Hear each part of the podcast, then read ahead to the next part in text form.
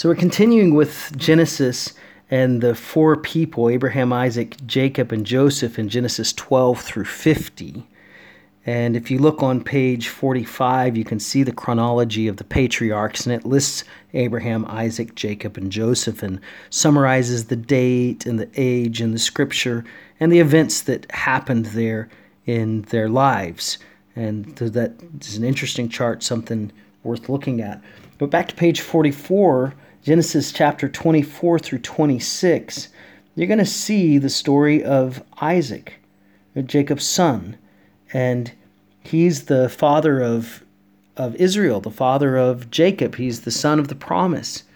His brother Ishmael uh, is not the son of the promise, nor any of his other siblings.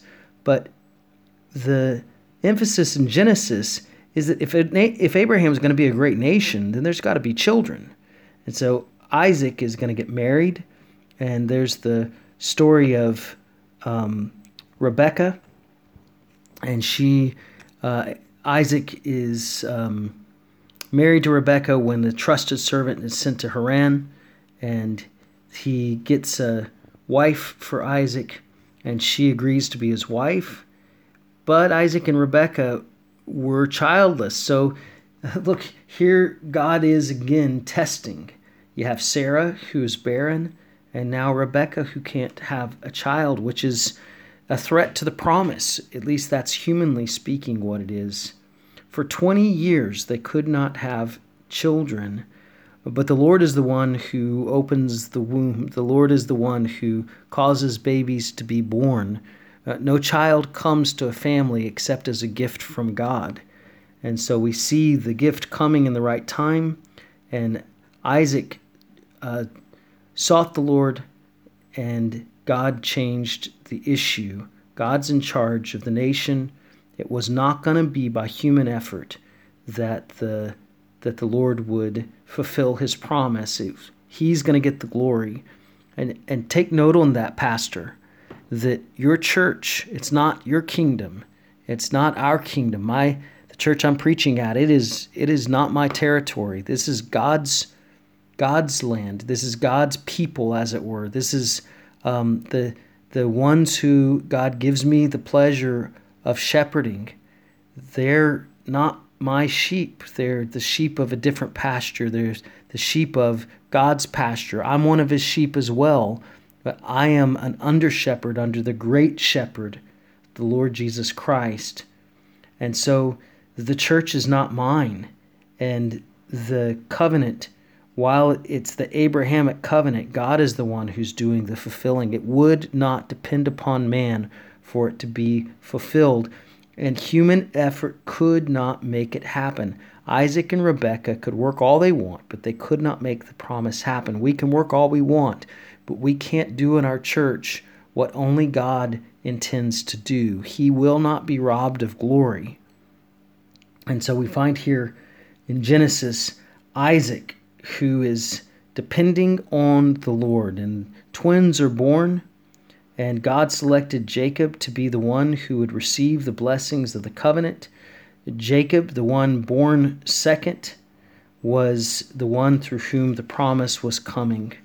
So much could be said about Jacob and Esau. We're still on page 40, 44 of Benware, and we're looking at Genesis 27 through chapter 36 and the birthright belonged to the oldest son in the old society.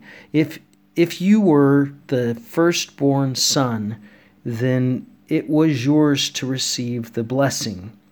Uh, the, benefit, the benefits of the birthright were primarily and directly to the eldest one. And Benware says there are benefits to possessing the birthright, such as having precedence over the other children, receiving a double share of the inheritance, and becoming the head of the, the head of the clan at the father's death.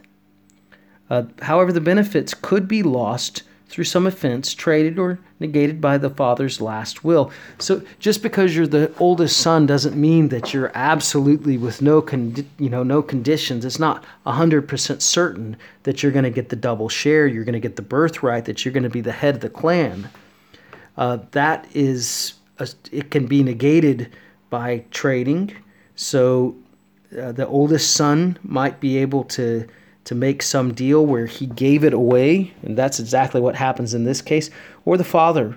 He might write out um, or or um, relay verbally that no, this son has shamed me, or this son is unworthy, or whatever the reason is, the father could say, no, he won't receive the birthright.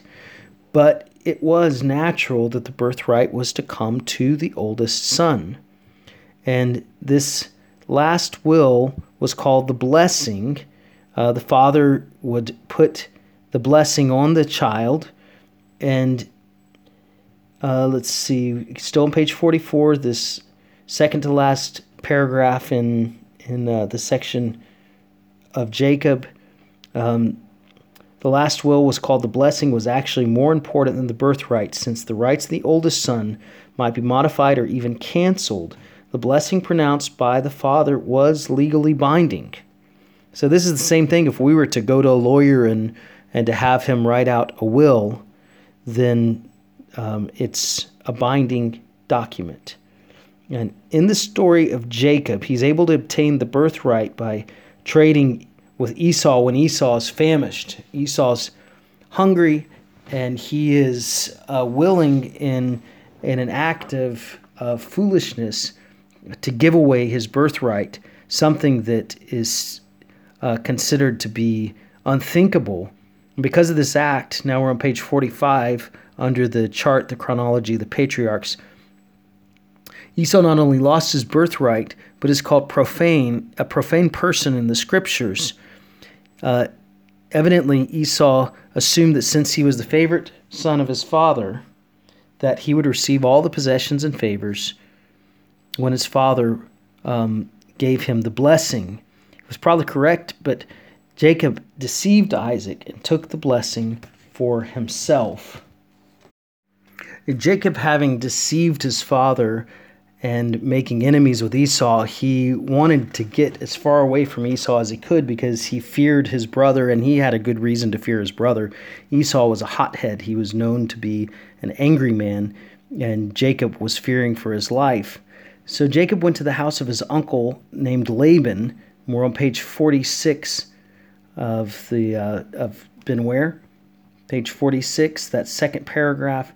He fled to his uncle Laban and he stayed there for 20 years. He was a deceiver and through a number of schemes. When Jacob suffered in different ways because of it. This is fantastic reading uh, in this part of Genesis.